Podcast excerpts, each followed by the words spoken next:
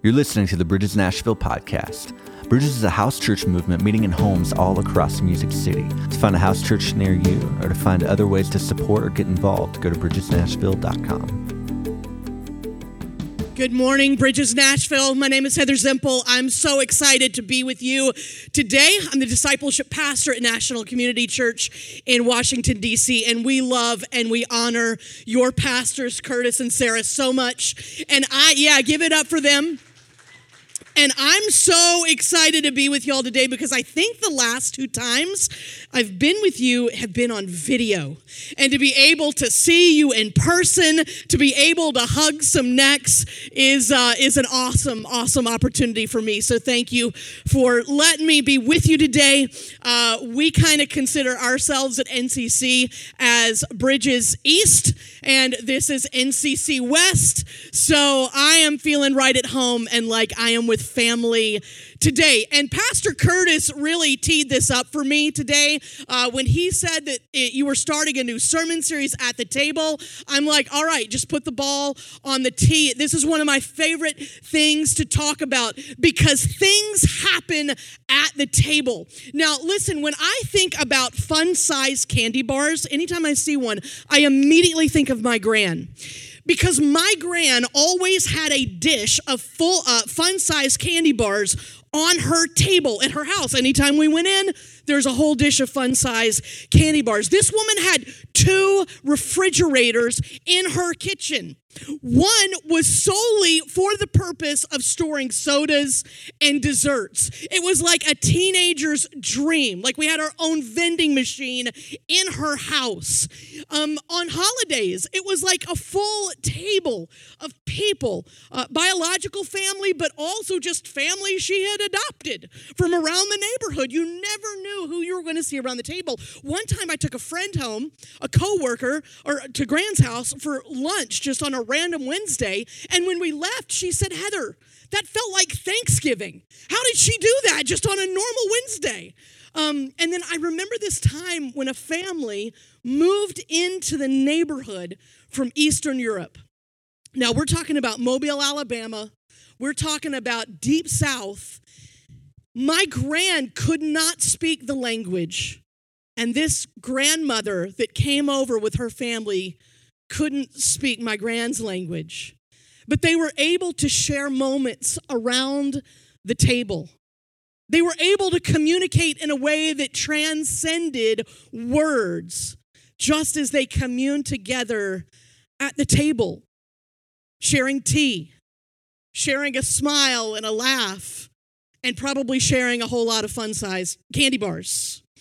Um, I I just have so many memories of that table. It's it's where I grew up. It's where I found my identity. It's where I shared my biggest dreams and my deepest desires. It's where I laughed at my granddaddy's really terrible jokes.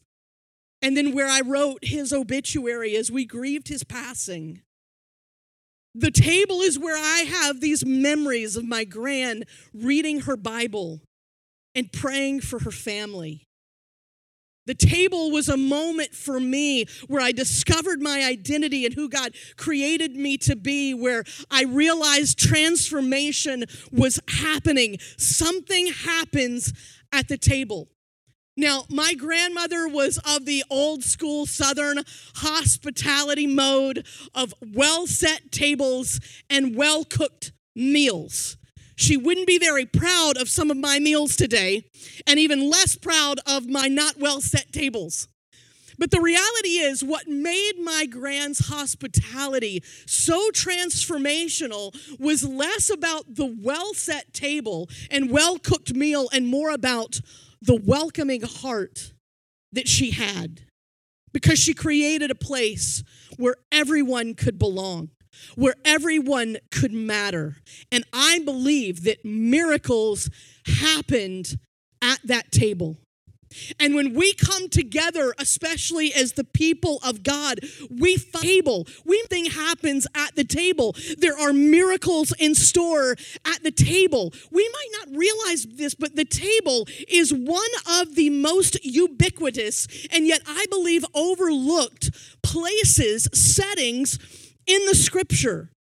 It's where people come and experience the presence of God, the promises of God, the provision of God, the power of God, even the protection of God. In Genesis, uh, Abraham welcomes three visitors to his home and throws a party for them. And at that table, he hears a reminder of the promise that the father had given to him. You're going to be a great nation. By this time next year, you'll have a son. He welcomes the presence of God and then hears the promise of God. The psalmist declares, um, you have prepared a table for me in the presence of my enemies. There's protection at the table. The prophet Isaiah would declare in Isaiah twenty-five six, in Jerusalem, the Lord of heaven's armies will spread a wonderful feast for all the people of the world. It will be a delicious banquet with clear, well-aged wine and choice meat. There is tremendous provision at the table of God, from the patriarchs to the poets, to the prophets, to the apostles. Things happen at the table. And I don't think it's any coincidence that one of the two rituals that Jesus left for his people to follow happened at the table. And I don't think it's happenstance that when God points us to the climax of where all history is moving, that it will land us at the table of a wedding feast in heaven. Now, one of my favorite stories, and this goes back to when I was a kid at my grand's table, but one of my favorite stories that I remember hearing as a kid that I think tells us something very powerful about the table and what happens there is found in First Kings seventeen. So if you've got a Bible with you today, you can turn over there. We're also going to put it on the screen. You can follow along there. And Elijah is a prophet that comes on the scene at a really bleak time in Israel's history. They're at a critical juncture. He's between the golden age of the kingdom of Israel when King David and King Solomon reigned and when the people of God are going to go into exile. And in this moment, there is a really nasty couple on the throne, King Ahab and Queen Jezebel. Now, you know you're dealing with some nasty people in the Bible when people, like, don't name their kids that anymore. Like, you don't see a lot of little Jezebels running around, right? So this is a this is a moment in Israel's history that is really, really bleak. And here's what we read in verse one. Now Elijah, who was from Tishbe in Gilead, told King Ahab, as surely as the Lord, the God of Israel, lives, the God I serve, there will be no dew or rain during the next few years until I give the word. Now, he just picked a fight. He picked a fight with a very evil king, and this fight will eventually culminate in the showdown with the prophets of Baal at Mount Carmel. But for right now, he's saying there's not going to be any rain. Then the Lord said to Elijah, go to the east and hide by Kiriath Brook, near where it enters the Jordan River. Drink from the brook and eat what the ravens bring you, for I have commanded them to bring you food. So Elijah did as the Lord told him and camped beside Kiriath Brook, east of the Jordan. The ravens brought him bread and meat each morning and evening, and he drank from the brook. But after a while, the brook dried up, for there was no rainfall anywhere in the land. I want to stop right here and take note of how crazy this is. I think sometimes we read our Bibles and we read right over the crazy stuff. I wrote in the margin of my Bible, this is crazy. That's what I wrote right there. He is being fed by ravens. I have nothing else to say. Let's keep reading. Then the Lord said to Elijah, go and live in the village of Zarephath, near the city of Sidon. I've instructed a widow there to feed you. Now, here's, here's the interesting thing about this moment. This, this is completely logical, right? Okay, he's been, he has been fed by ravens like he's Snow White for this time. And now God's saying, you know what?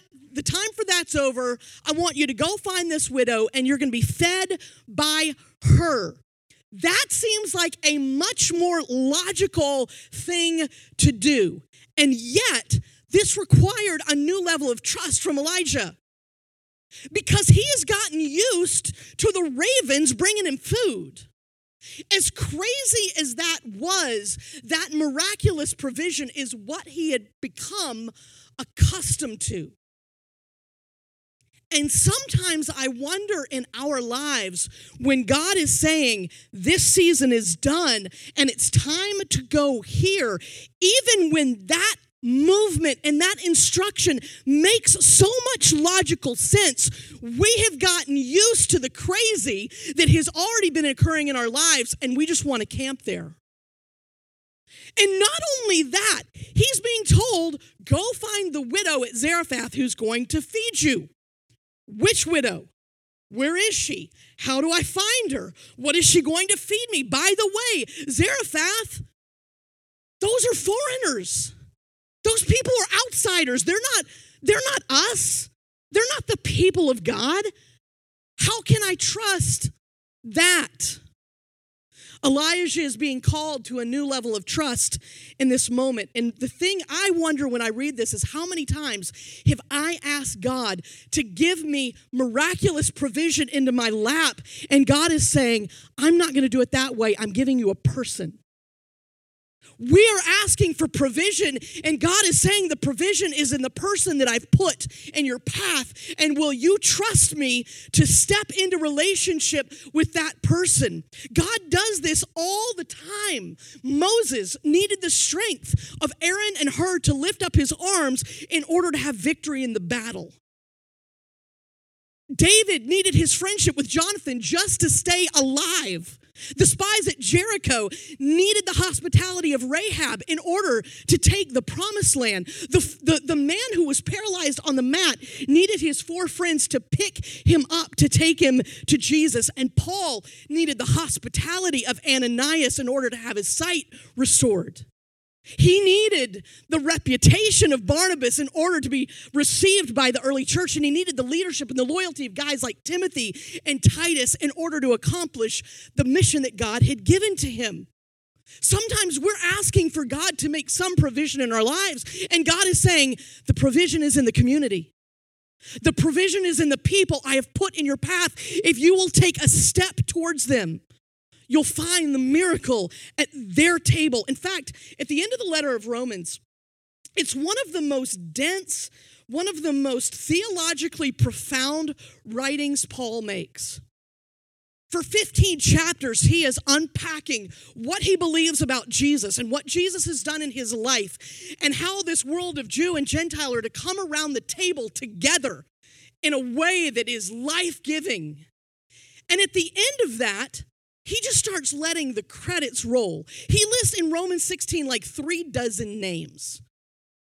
These are the names of people that have bankrolled his ministry, that have gone to jail to visit him, that have gone to jail with him, that he's discipled, that have discipled him, that have gone on mission with him. It's though Paul is saying, I can't even tell my story of faith without mentioning these people's names. We can't even tell the story of what God has done in our lives without mentioning the names of certain people, because God's provision and God's power and God's protection and his presence are found when we're bumping into one another.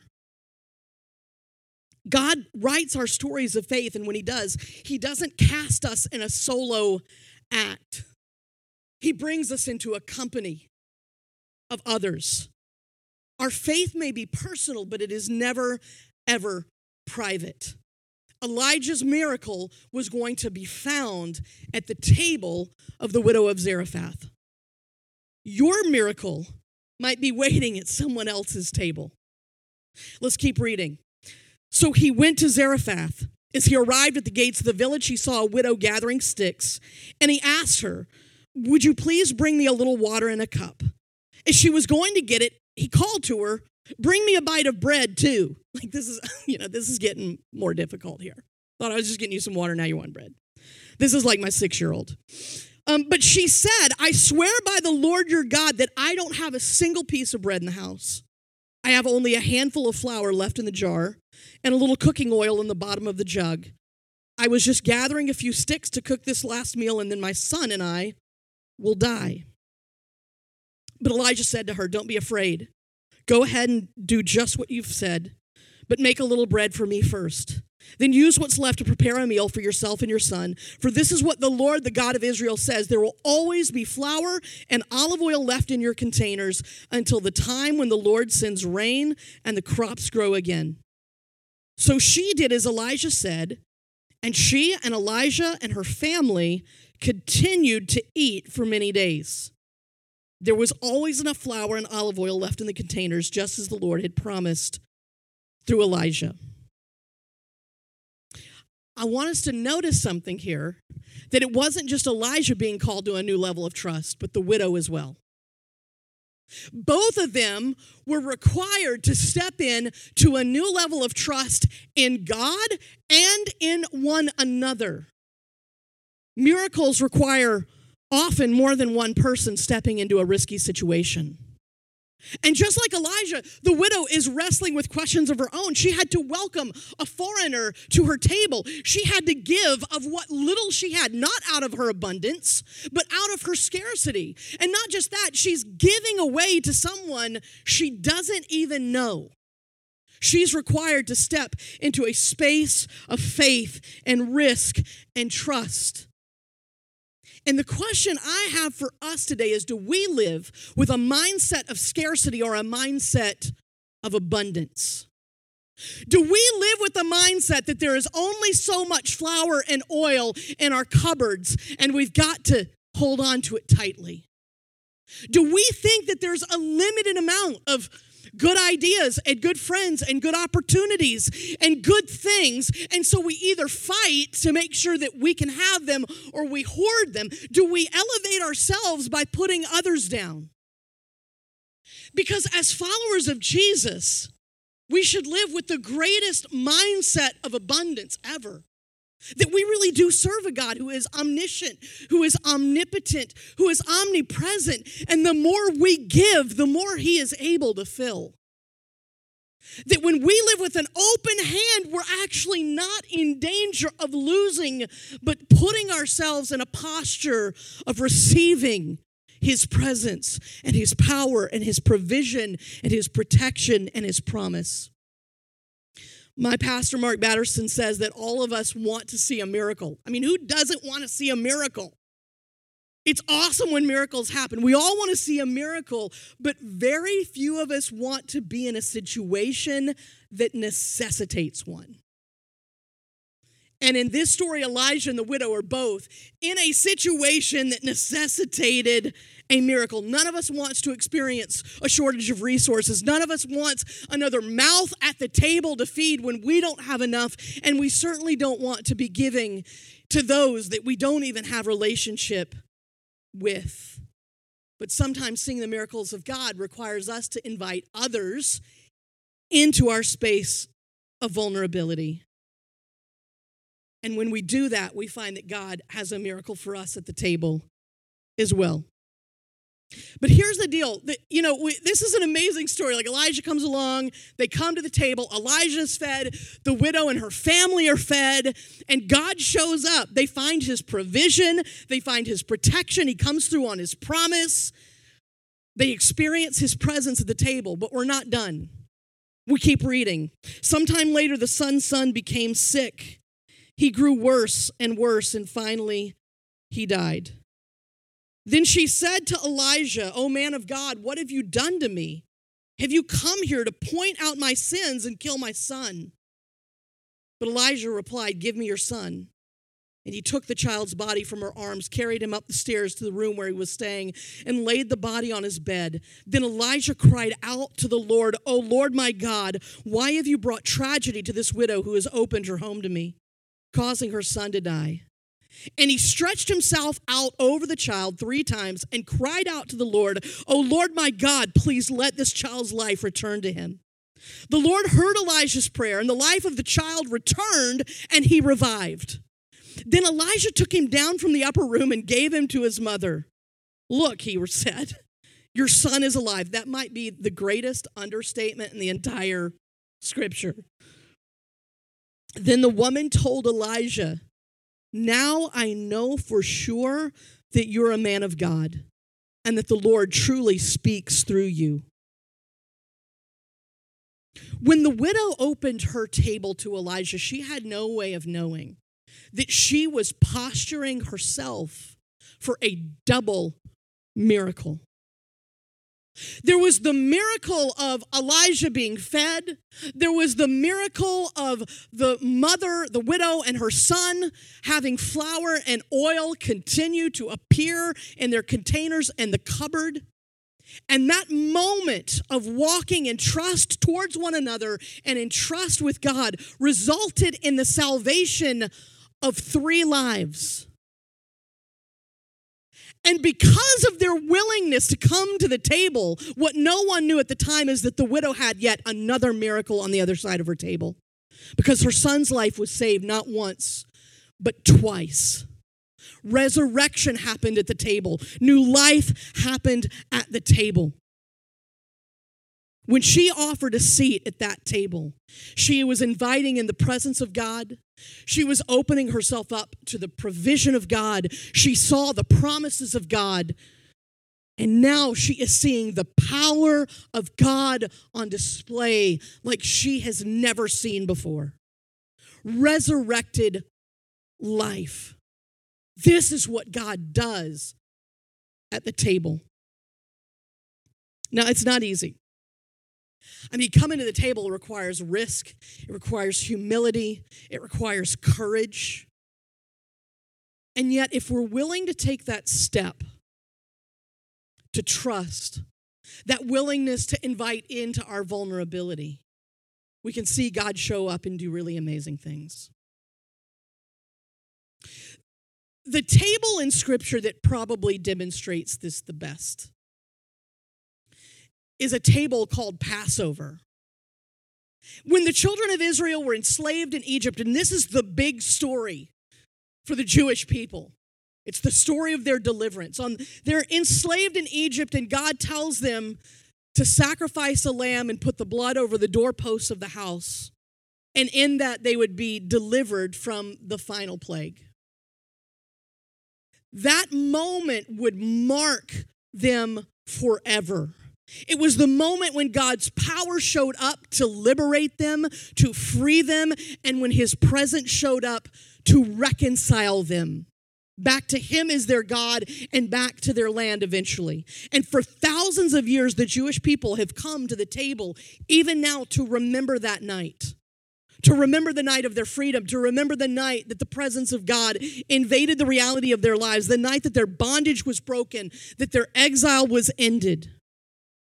My, I have a Jewish friend named Ilan, and he summarizes the celebration of Passover this way. He said, "Something tried to destroy us. God intervened. Let's party." Like, that's how he talks about Passover. Something tried to destroy us. God intervened. Let's party. Do you know when the children of Israel are walking across the desert to the promised land, in the book of Leviticus, God commands them to follow certain feasts. And I think sometimes when we read the scripture, we think, oh, these are very solemn and somber and sacred events. No, God is giving his people a reason to party. When Elon says, "Let's party," he's saying party like we do at our fourth of July. The Passover is the Jewish version of Independence Day. And on the night that Jesus would be betrayed, and on the night before he would go to the cross, he is going to enjoy this party with his disciples. He will gather around the table with his disciples and celebrate Passover with them, but he will reframe it for them and he will infuse it with new meaning as he tells them, hey guys, what we're doing right now, this is my body broken for you. This is the cup of the new covenant in my blood. As often as you do this, do it in remembrance of me. These are the symbols of your liberation. These are the symbols of your reconciliation. These are the symbols of the moment that God's presence invaded the reality of your life. These are the pr- the symbols of the power and the protection and the provision of God. And guys, this is what I'm about to do. This is what the cross is going to be about.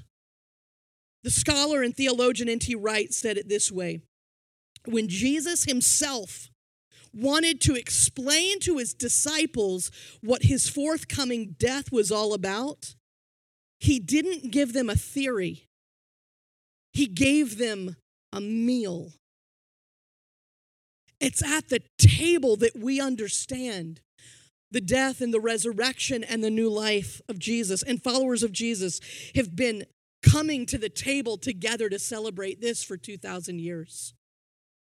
Through persecution and plagues, from the gatherings of the simple first century home church to the mega churches all across our country, from the underground church in the East to the cathedrals of Europe,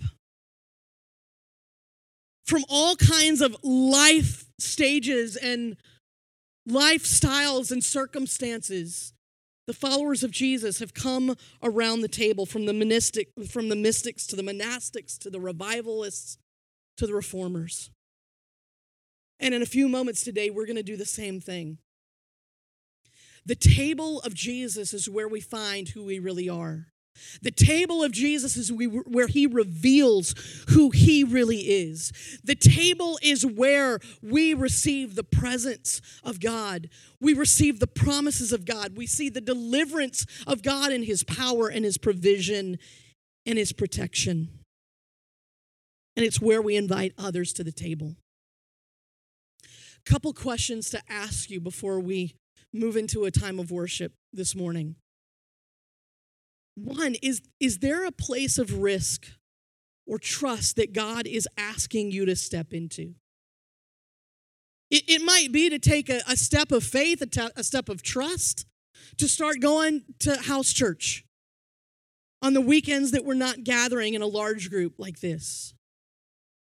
It might be um, a neighbor that you need to walk across the street to get to know. It might be someone that sits in a cubicle next to you that you just need to pop your head over the top and start a conversation, because the miracle in your own life might be found on the other side of your risk, of your faith, of that step of trust and courage. And is there a table in your life that you need to be willing to extend an invitation to somebody else? To open your table, to give of what you have, to invite the presence of God to be resident at your table, so as others gather around it, they experience him as well. And then the best invitation I can make today is, if you're here today and you have never sat at the table with Jesus, you've never come to that place where you've allowed his presence to invade the reality of your life. You've never allowed his power to make a change in your life. You've never said, Jesus, I want to receive the work that you did on the cross, and I want the new life of the resurrection in my life. Would you consider taking that step today? It might be one of the riskiest, craziest steps you've ever taken, but it'll be the most important one that you do. Thanks for listening to the Bridges Nashville podcast. To stay up to date on everything going on at Bridges, you can find us online at facebook dot com slash Bridges Nashville or at Bridges Nashville on Instagram.